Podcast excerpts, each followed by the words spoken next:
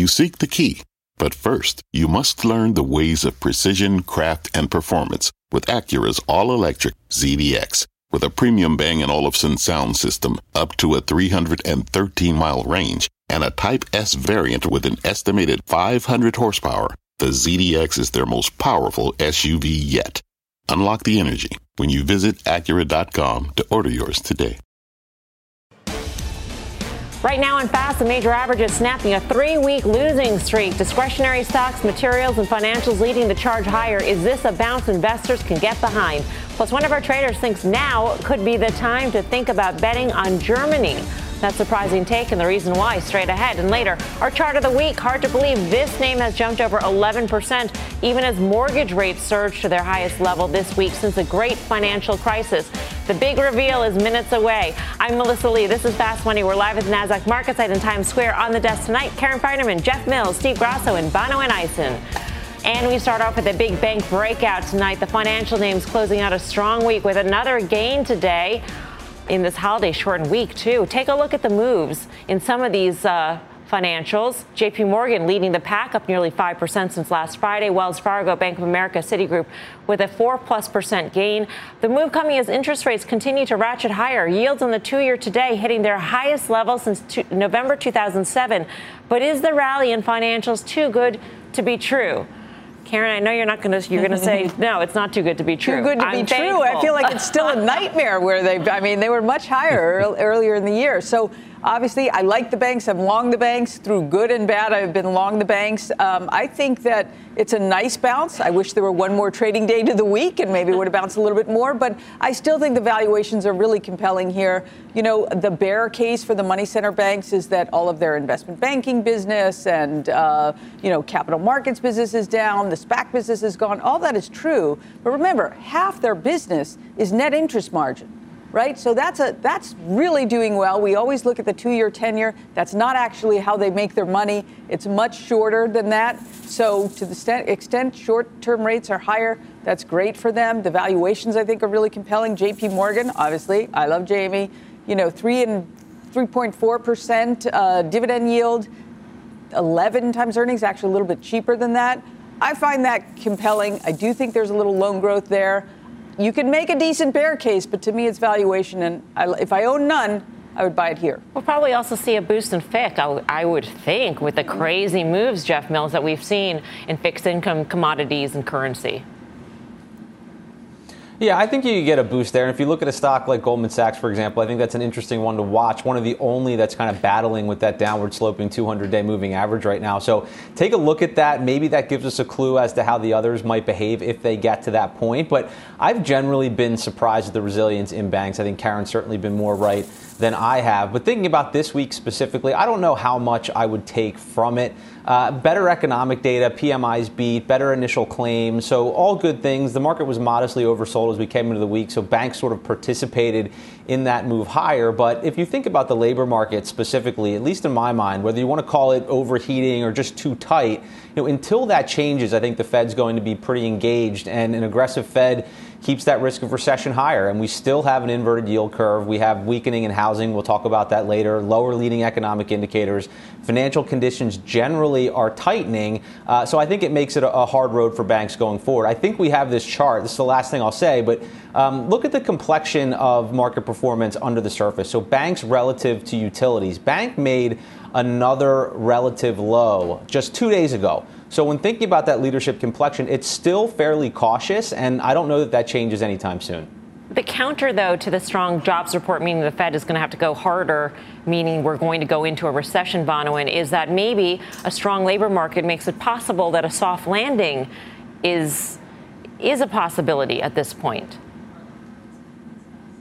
Uh, it is. I mean, and I would say the last um, the last jobs report kind of give you kind of gave us a glimpse into that Goldilocks scenario that, that you're speaking to.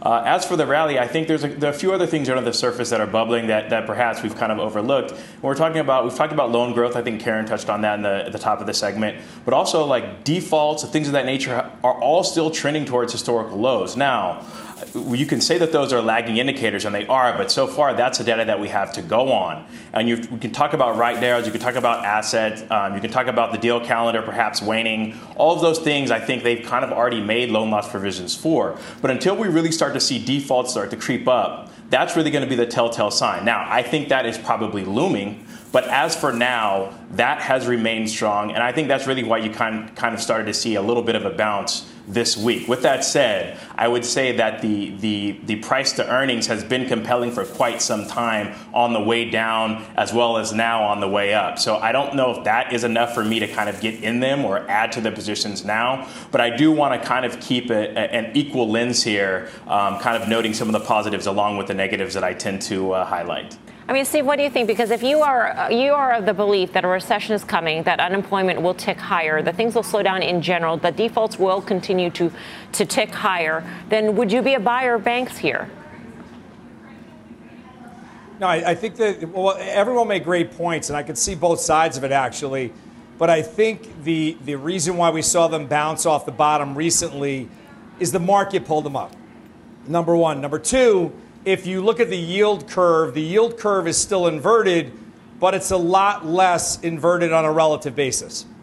That's number two. Number three, you have a little bit of a Goldilocks. Somebody said that, I think it might have been Bonawyn, uh, until you get CPI next week on the 13th. When the CPI comes out, and it's a great number to the downside, we're going to hear as Scott said in his lead into to the show, we're going to hear the Fed be just as hawkish. So it's going to mean nothing. So you're going to see stocks rally for another day or two, probably close to the 200 falling 200-day moving average in the S&P, which is which will be right around 4200 by the time we get there. But then after that CPI, after the hawkish chatter, the markets will return to where they came from recently, lower. Unless the CPI is hotter than you think. That was Karen and I were just discussing that off camera. Mm. That, that that may be the thing that the markets react to. It almost doesn't matter what the CPI is going to be unless it's hot, right, Karen?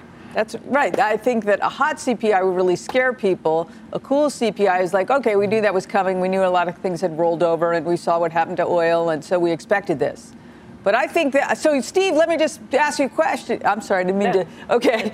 Um, so you think in any scenario, if it's a hot CPI, people think, wow, Fed, super hawkish now. And if it's a cold CPI, then you think, still hawkish. Still hawkish. Is that right? So down in either case.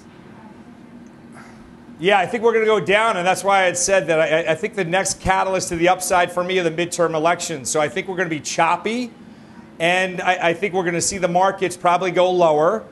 But then once the midterms come into focus, I think we'll probably rip to year end. So if that's the scenario, and I don't want to play, I mean, we are fast money, so I do want to play trader. But, you know, Jeff, if we are to believe that, that most scenarios out of the CPI report are negative for stocks uh, because the Fed will still be hawkish, that would mean further inversion of the yield curve.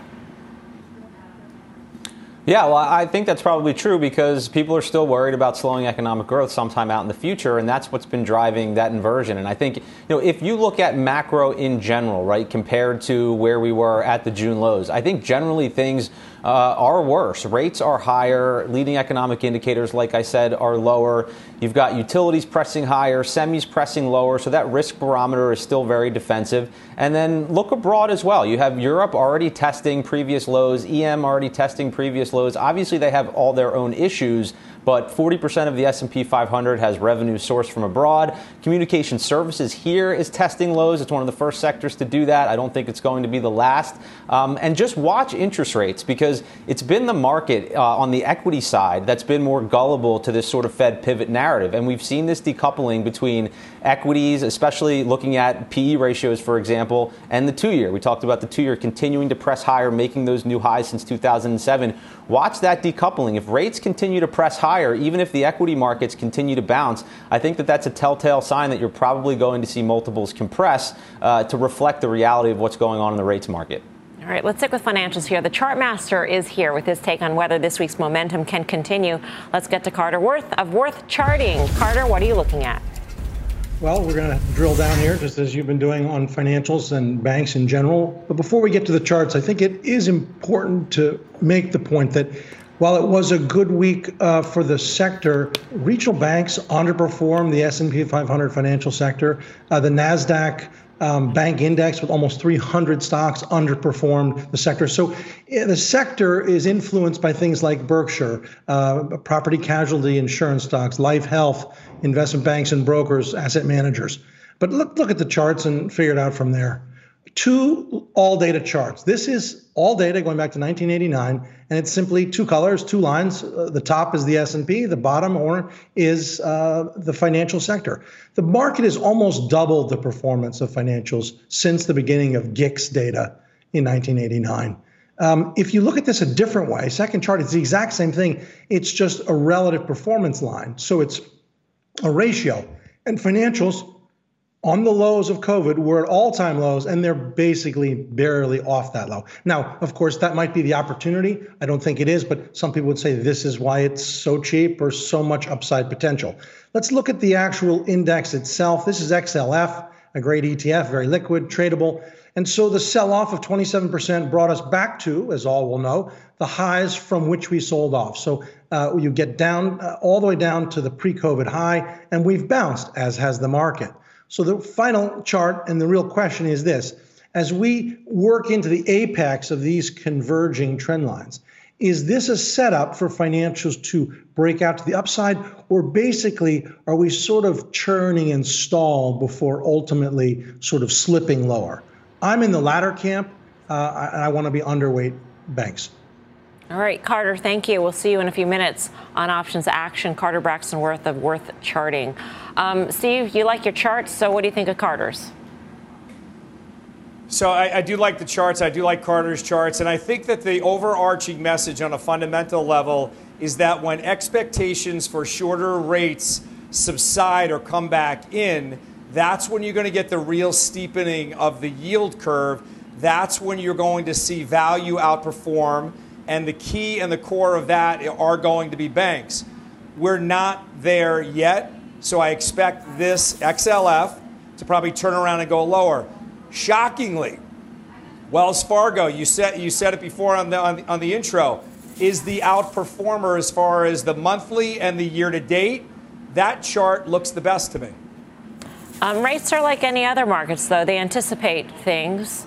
And if we are to believe that we understand what the Fed's path is through the end of the year, Bono, and then perhaps uh, the shorter end of the yield curve has factored this in a bit. Mm, I, I, think I tend to disagree there, Mel. And I, shockingly enough, uh, you tend to read my mind. But I, I really think that the markets have been fighting the Fed for some time now, the better part of two quarters.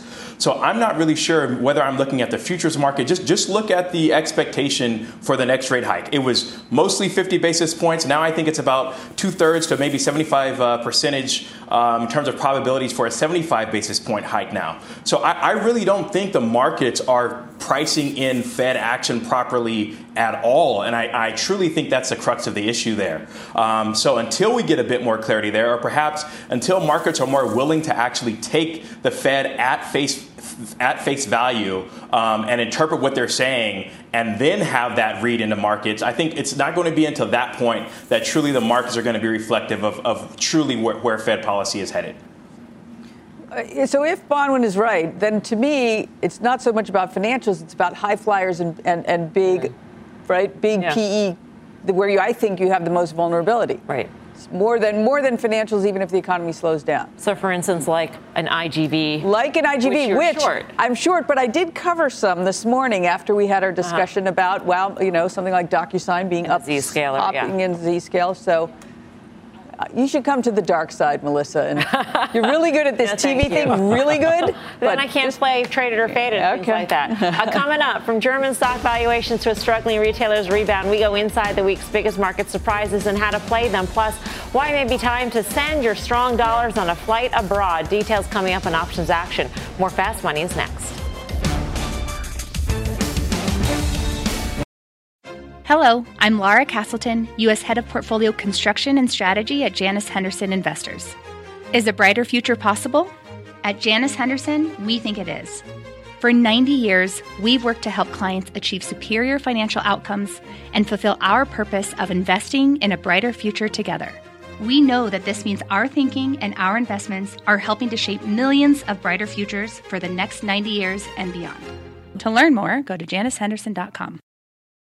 Wouldn't it be great to have all your investment and retirement accounts in one place? Yahoo Finance, our sponsor today, makes it easy. I use it to put my investment account and 401k accounts into one hub and get expert tips that help me confidently manage my money. For more than 25 years, Yahoo Finance has been the brand behind every great investor. Whether you're a seasoned investor or are looking for that extra guidance, Yahoo Finance gives you all the tools and data you need in one place. They're the number one finance destination, producing a holistic look at the financial news cycle, including breaking news, original editorial perspectives, analyst ratings, independent research, customizable charts, and so much more. Securely link your brokerage accounts for a unified view of your wealth, including 401k and other investments. A comprehensive perspective is what sets apart great investors, and it's how Yahoo Finance ensures you have the insight to look at your wealth in its entirety. For comprehensive financial news and analysis, visit the brand behind every great investor, yahoofinance.com, the number one financial destination, yahoofinance.com. That's yahoofinance.com. Welcome back. Regular Fast Money fans know this show is full of staggering stats. Chartmaster Carter Braxton Worth hitting us with one just last night. Take a look at this. The total return on utilities since September of 1997 is equal to the total return on the S&P 500. It's rare, but that fact left us all speechless. And it got us thinking what other nuggets of information are out there that our traders are surprised by? Jeff Mills, kick it off for us. All right, so let me just give you a real quick bonus one because I thought this was interesting and more sort of long term, like like Carter. So all of our all of our clients anchor to the S&P 500. It's a gold standard. You can't beat the S&P 500. Compare all performance to that index, but small cap has actually outperformed the S&P 500 by 136 percent over the last 20 years. So just remember that that is not the entire stock market. There are areas that sometimes outperform. I think that that's worth remembering. Um, now, back to my actual surprise from this week. Uh, basically, oil down, energy stocks don't care. I think we have the chart here. You can see the decoupling. Uh, you know, you wonder if it says more about the commodity or actually the energy companies themselves. I think it probably says something about both. In terms of oil, you know, maybe the weakness is not going to be severe. There are still supply issues that might support the price, and the stocks are just better run, better capital discipline from the companies, uh, and they're still quite profitable at these and lower levels. I think that that's important to remember. I, I think about a stock like EOG trading at less than eight times forward earnings. Uh, they said on their earnings call they could pay their current dividend at $44 in WTI. So um, these companies are just a lot different than they were a number of years ago. I think at their current valuations, uh, they can still be very profitable, and that's probably why they're behaving the way they are relative to the commodity. Can we go back to the small caps? Can we do a, can we do a more you know? Because I think that stat deserves it. So small caps have outperformed the S&P 500 by what was it, 136 basis points in the past 20 years? Uh, over, 100, over, over 136 percent cumulative performance over the last 20 years. So you look at the if you look That's, at the S&P 600 small cap versus wow. the S&P 500. 136% cumulative return over the last two decades. So, uh, yeah, we're, we're thinking about that and diversifying portfolios away from just large cap sometimes. Hard act to follow, Bonawyn. What's your stat? you can say that again. Um, and I really shouldn't be surprised at this point. It's a meme stock. But Bed Bath & Beyond price action this week, it's up about 30%. And that is in the face of what I would call pretty some pretty scary, you know, development. So you, you, you, clearly have the Ryan Cohen situation where he's come out, he's done the reporting that he needs to do, and said that he's taken all chips off the table to the tune of about $70 million. We have the unfortunate death of their CFO, and you have a stock that's just in an existential crisis and turmoil. You don't know if suppliers are willing to ship. I understand that they're shoring up liquidity, but if you were playing for the short squeeze, you got it. You got exactly what you were playing for. And to now double down, I don't know what the real catalyst is here. And anytime I see the retail investor perhaps posturing themselves to get hurt, I'm certainly going to take notice. Um, I'm just utterly shocked at this one. I don't really understand the playbook here going forward. Hmm. Karen? Yes. So, you know, I often say buy when there's blood on the streets, even if it is your own. This one happens to not be my own, but it could be soon because I bought some today. Germany, the DAX if you look at what's happened, obviously there are so many macro headwinds. Headwinds is even way too too uh, subtle a word for what's happening in Germany and other European countries right now. However, if we look at various crises over time, we look at 2008, we look at the German uh, Greek bank crisis of 2011. If we look at the PE, the current PE, which I know it will go down somewhat, but is trading well, well below the average PE, let alone the high PE. So that's over the last 14 years. But here's another stat that I find also interesting and important to the story. Let's go to the next one, which is the DAX versus the price to book. And this sort of takes into account all the earnings that the DAX companies have had during the last 14 years. So if you look at how low that is, the price to book it was the average, average 2.76. Now I think we're at 1. Uh, 2.78. Now we're at 1.7. That's a 40% discount to the average. Germany will find a way. I feel like this is a this is a pandemic moment mm. for the DAX, and so the EWG is the uh, is the ETF that I used. All right, Grasso, you're up. Mine is geopolitical, and, and this to me is shocking because it, it's shocking and it's not shocking. The market doesn't factor something in until it knows what to factor in. But the China Taiwan tensions, every day another headline. To me, I don't understand. We're worried about June lows. If there is some ratcheting up of hostility uh, with China and Taiwan, we're going to drop probably to the February 2020 level of 3250 in an afternoon. It could be over the weekend. It will be a horrendous drop. And I think the market is being overly cavalier about this as if it's not going to happen. I think Russia, Ukraine is probably leading me to believe that this is more likely to happen than not. And I think the markets are ill prepared. The National Security Advisor this week just saying that it is a distinct threat that China invades Taiwan. So it's, I agree. Uh, up next on Fast Money, a winning housing stock gets crowned chart of the week, but will this trade end up being a fixer-upper as mortgage rates climb? And be sure to stay tuned at the top of the hour. Bitcoin topping a key psychological level today. CNBC tackles a jump above the 20,000 mark in tonight's 6 p.m. Eastern special crypto night in America. You're watching Fast Money live from the NASDAQ market site in Times Square. Back right after this.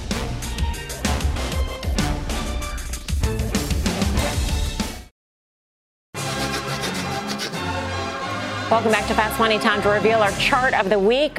It's Zillow, surging more than 11% since Tuesday. The stock is building back gains, even as mortgage rates hit their highest level since 2008. Zillow, though, is still down 40% this year. So as housing data turns bearish, is the stock still worth a look? Karen, you're hoping the answer is yes. Yes, I'm hoping it's worth a look. I own it. This is one of the blood on the streets kind of one for me, actually. But you know, we saw some of the data from some of the home builders. The the earnings themselves or the outlook wasn't fantastic, but they talked about how things got a little better during the quarter, how traffic picked up. That's good for Zillow. I love the transformation of their business to asset light. I like their open door business where they can still be sort of involved with buying homes, but they don't need to put up any of the capital. So that's really good. They are the place to be. So I like this. They're, they're, they're, I like the asset light, as I said, and I think we're going to see a floor here, I think, is put in. And if we get any kind of housing uptick, that's going to be really good for Zillow. All right, it is time now for the final trade. Let's go around the horn. Jeff Mills. So Nvidia, I don't know that you need to sell it here, but I'd be a seller in any rallies. Look at that 50-day 165. I just think the chart's broken. It's made new lows. Uh, I think more weakness ahead. Steve Grasso. Uranium play. It was my final trade last week on a Friday. NXE, NexGen Energy, traded up dramatically this week. Bonawyn Eison. XLE. Karen Finerman. Yes, so related to energy, I took off a trade. Uh, so my trade is sell uh, the OIH, buy back oil. That spread is converged. That does it for us here on Fast Money. Don't go anywhere. Options action is up next.